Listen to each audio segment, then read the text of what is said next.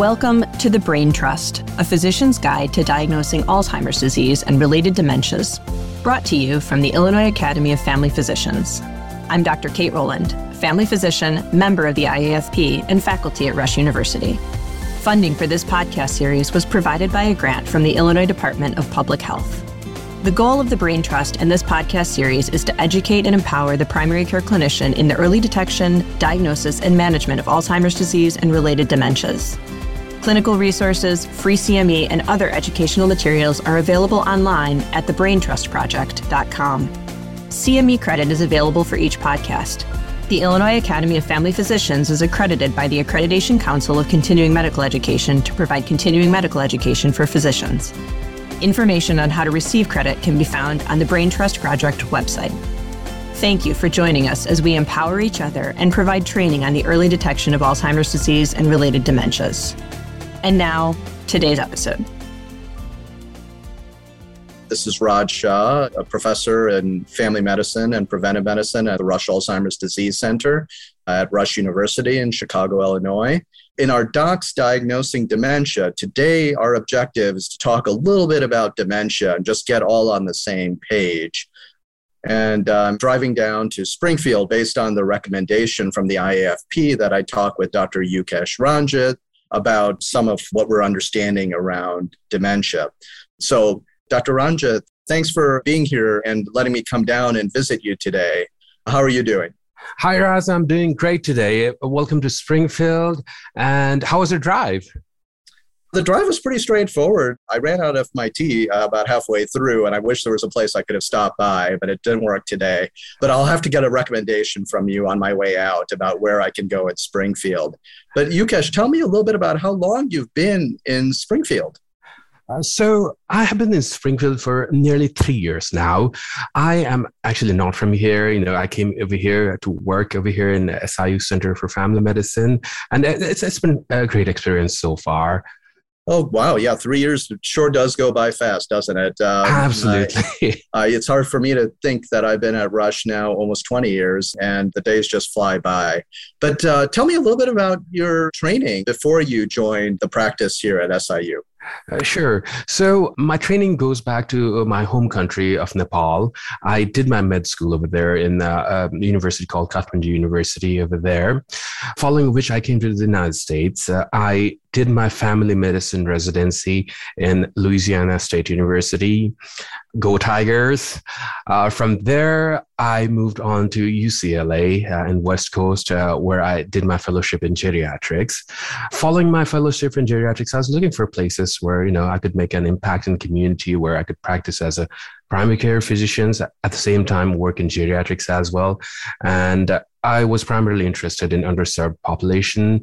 I was looking for places all over the country, and uh, I talked with people over here in Southern Illinois University who are doing a great job at serving the underserved population over here, and that's how I ended up over here.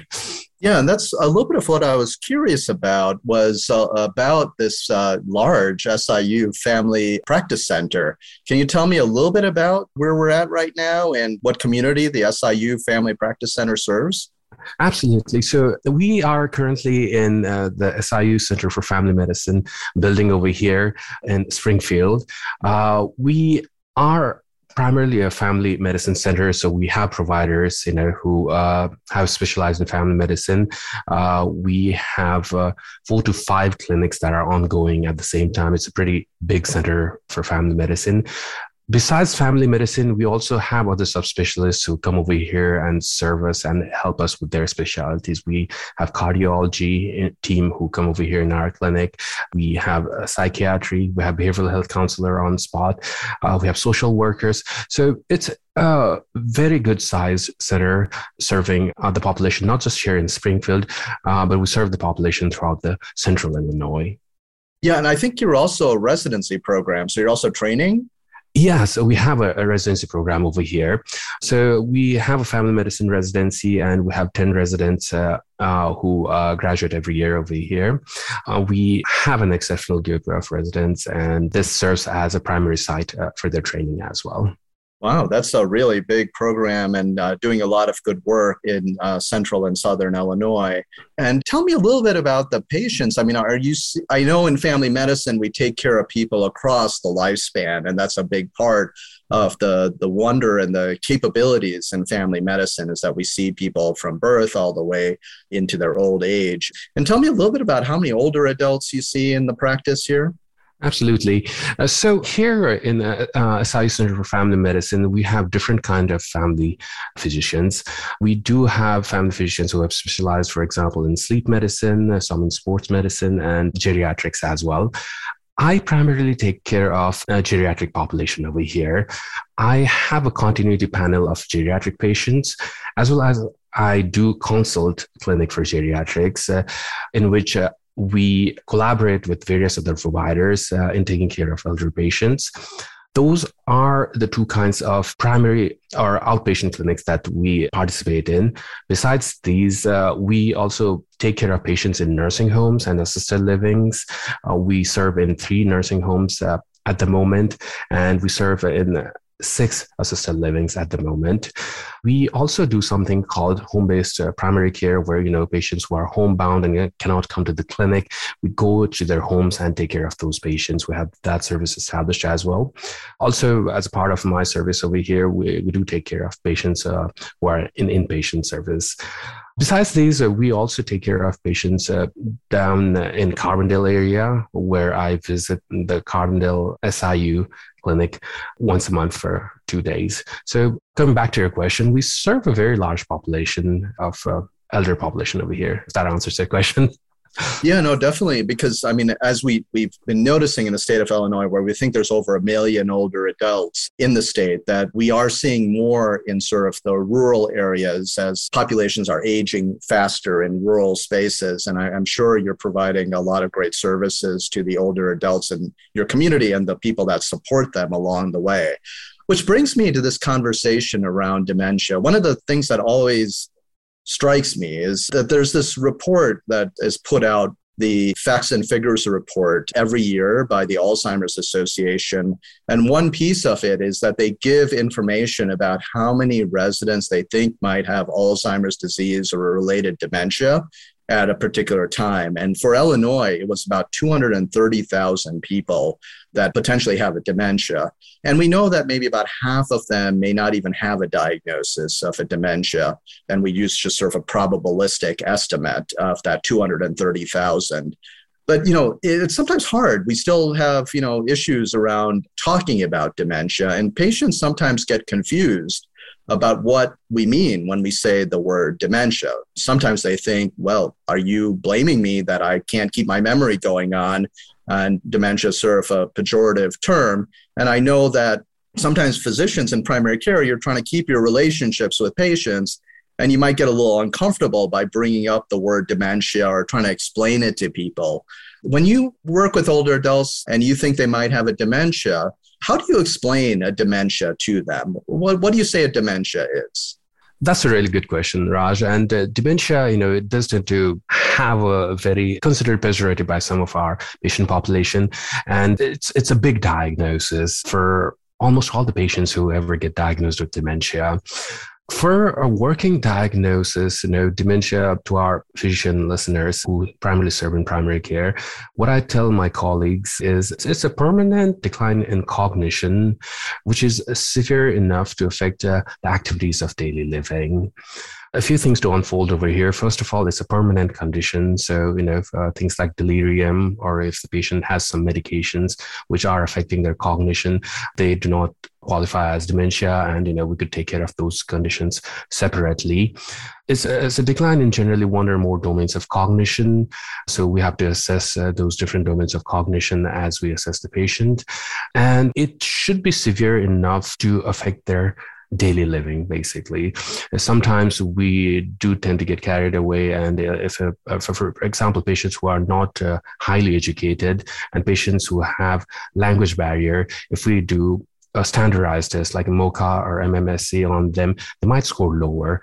But sometimes it might just be because of uh, their level of understanding or their level of education or sometimes even uh, the fact that English is not their primary language, you know. So we have to ensure that there is some uh, decline in activities of daily living when we're talking about dementia. When it comes to patients, I tend to basically talk to them and say that this is a problem. This is a problem with their memory. It is not you, but it is a problem with their memory. And very likely it is going to get worse as it progresses, as the time progresses. And we have to take care of this what we call it is not important. Whether we call it dementia or something else is not important, but we need to take care of you and we need to make sure that you have a good quality of life moving forward. And we do things that help you, uh, you know, improve your quality of life as we move forward. So that, that, that's the approach that I take in my personal practice. Yeah, no, and I think you brought up a good point because sometimes we get really, like in medical school, they make it maybe more technical than it needed to be about what a dementia is and I think bringing it out to some of these components or qualities, it's a chronic thinking problem that affects a person's day to day life. So, chronic, it's lasting a long time. So, it's not something transient. As you mentioned, it's a thinking problem, um, something that's affecting how we process information in the world. And it's affecting our lives, right? Like it's causing us not to socialize as much or not to do our work as much or our hobbies or our day to day activities. And I hope that sometimes just demystifies it for people, especially even in primary care, in making that diagnosis or that explanation. If we can just say, you know, dementia is a chronic thinking problem that affects your day to day life, I think it just makes it easier for people. It almost becomes like how we use anemia to say that that means a low blood count. And it just uh, makes it a bit easier to start the conversation with dementia as the syndrome, right? The signs and symptoms that are causing people to have these difficulties. Absolutely. I, and I, I, couldn't have said it better. Uh, would you mind if I stole your line though? oh yeah, please. Uh, definitely, if that helps people, use it. That's what this entire series is about. And the discussions is that people can share um, simple things that help us. But I do know that sometimes people will ask a little bit more, right? Like, what is the cause of this chronic thinking problem that's affecting my day to day life? And, you know, they hear terms like Alzheimer's disease, they hear terms like Lewy body disease. How do you try to explain the difference between dementia as a chronic thinking problem and then the potential things that cause a dementia and, and what are some of the most common maybe we start there what are some of the more common causes you see in your practice that might be driving why somebody might be showing a dementia Absolutely, that's a, that's a great question, and this is a question that uh, I get asked often by both patients as well as other providers. Uh, always, uh, the terms dementia and uh, Alzheimer's are used interchangeably, and uh, oftentimes patients are confused with this, and they have a lot of queries with regards to this. So, dementia is an umbrella term, and uh, you know there are various things that can cause dementia. Some of the most common causes of dementia are Alzheimer's disease, vascular dementia, frontotemporal dementia, Lewy body dementia, you know, and dementia associated with Parkinson disease and other minor causes. By far, the most common cause of dementia, if you take a single cause into consideration, is Alzheimer's. And for that reason, uh, dementia and Alzheimer's are often taken interchangeably. But if you look at multiple causes, like, you know, if a patient, like a number of patients with Alzheimer's, they do tend to have some elements of vascular dementia associated with uh, them as well. If you take that into consideration, the most common cause of dementia is actually mixed dementia. So they have a combination of Alzheimer's, vasculars, and sometimes a number of other causes. We have always been trained from med school, you know, to learn about the different kinds of dementia and basically their manifestations.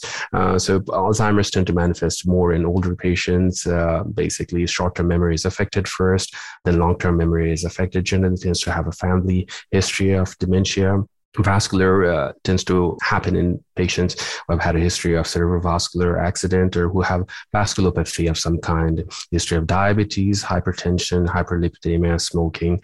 They tend to develop vascular dementia uh, much. And one of the great things about vascular dementia is actually the fact that because primary care providers are doing such a great job at controlling smoking. You know, they're doing great job at uh, controlling blood pressure, blood glucose, and blood cholesterol. The incidence of vascular dementia is actually not rising as much. And uh, for a while, it was actually decreasing. I don't know what the latest numbers are, but it, was actually declining great job primary care physicians where we're doing great job with regards to this then uh, things like frontotemporal dementia which uh, tend to basically cause a disinhibition and patients tend to have a loss of social grace uh, they tend to be more impulsive gamble. Those uh, things uh, are often manifested in frontotemporal dementia then uh, dementia associated with Parkinsonism as well as Lewy body, it tends to be a spectrum where, you know, if you have dementia or change in memory associated with uh, movement disorders early on, it's more likely to be a Lewy body dementia. However, you know, if it, there is a tremor rigidity and bradykinesia associated with memory loss later on, it tends to be more Parkinsonism associated with Lewy body and uh, Parkinsonism. So this is something that we learned in our textbook, and you know, we do learn about it in all the CMEs uh, about dementia.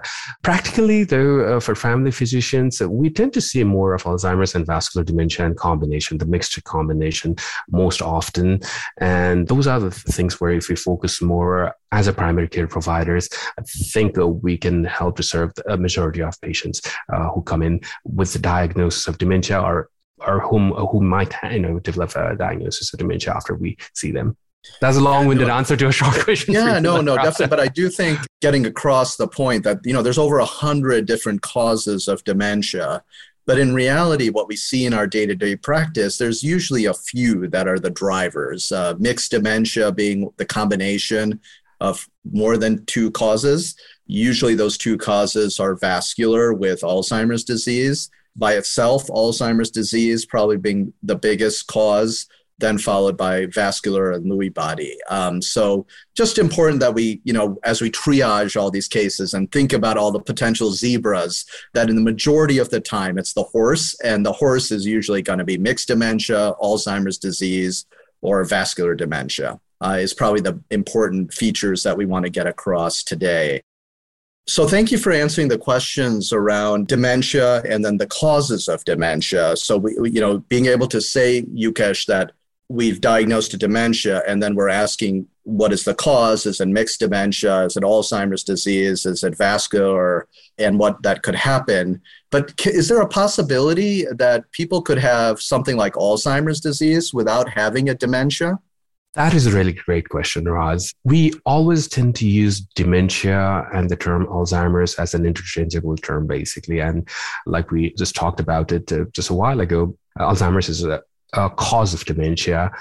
However, if you look at the pathophysiology of Alzheimer's, uh, dementia tends to develop after a long time after someone develops uh, Alzheimer's. So there is pathophysiological changes that happen initially. And when those changes keep on accumulating over a long time period, it ends with the patient developing dementia. So theoretically, yes, it's possible to have Alzheimer's disease without having dementia. However, we do not have very great clinical tools available to diagnose Alzheimer's prior to a development of dementia, not in the realm of primary care at least. There might be some very big tertiary centers uh, which might have some tools uh, that have some degree of sensitivity and specificity to detect Alzheimer's early on. But in primary care, we do not have those tools. And as of now, our primary focus is focused on basically detecting dementia. And after detecting dementia detecting the type of dementia there is. One of the reasons why actually knowing the type of dementia is important is because like i said uh, previously as well there are so many things that we can do as primary care physicians and, and, and just basically you know having the patient uh, developing a healthy lifestyle for the patient you know cutting down on sugar uh, making sure that the blood pressure is controlled by making sure that uh, their cholesterol is controlled. And also healthy diet and exercise does tend to have an effect. And we know we, we do know that uh, alzheimer's tend to uh, tends to run in families and you know an early detection would be something that uh, we could uh, be geared more towards if someone has a family history of alzheimer's. Yeah, and I, I, so I think the key point there is that we can have Alzheimer's disease for years before those changes in the brain, the protein changes that are happening with misfolding of amyloid and tangles caused by tau misfolding within the neurons or uh, brain cells themselves. That is how we define Alzheimer's disease. That can happen for decades before somebody develops the symptoms that eventually become the chronic thinking problems that affect somebody's day to day life.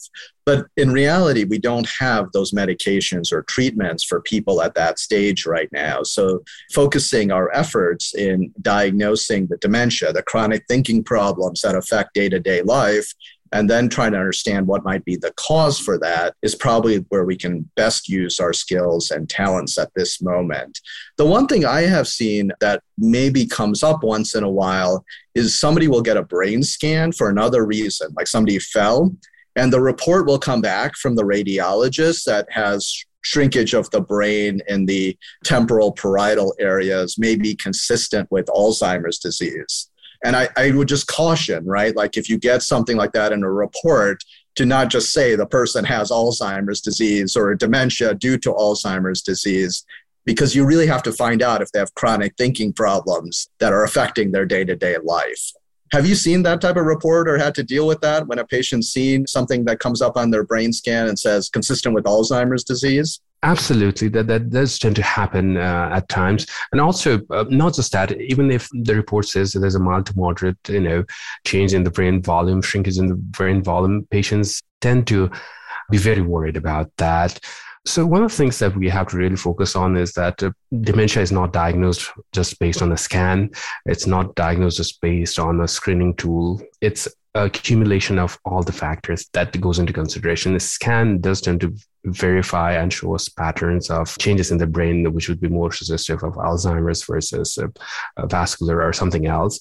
But that by itself is, is not a diagnosis of dementia. And whenever these things do happen, I do talk to the patients, but it's, it's always in the back of my mind that you know it could be an early development of Alzheimer's without dementia. And I do tend to see those patients on a regular basis and, you know, screen uh, them for possibility of developing dementia down the line.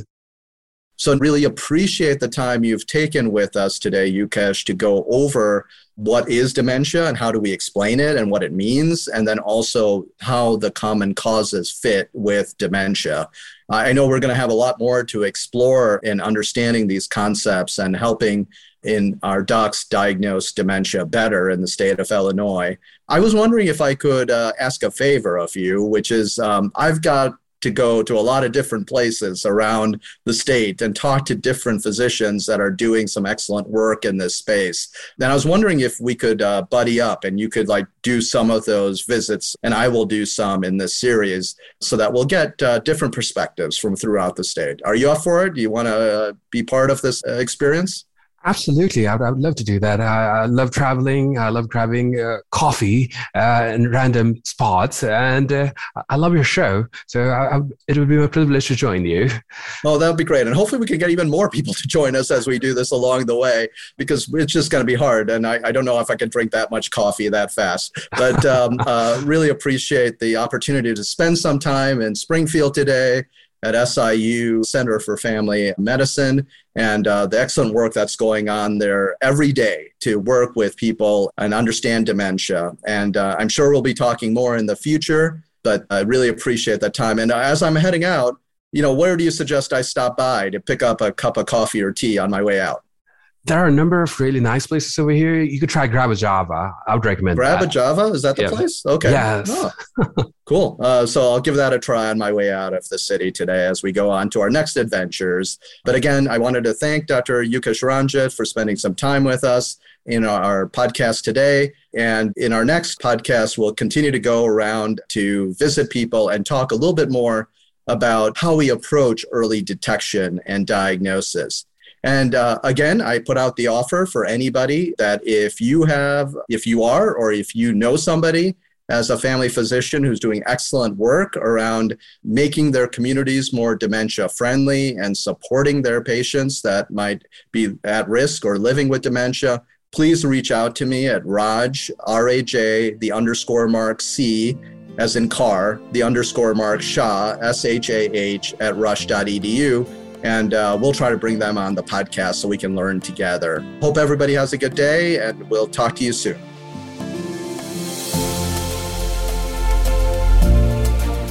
Thank you to our expert faculty and to you, our listeners, for tuning into this episode. If you have any comments, questions, or ideas for future topics, please contact us at podcast at thebraintrust.com. For more episodes of The Brain Trust, please visit our website, thebraintrustproject.com.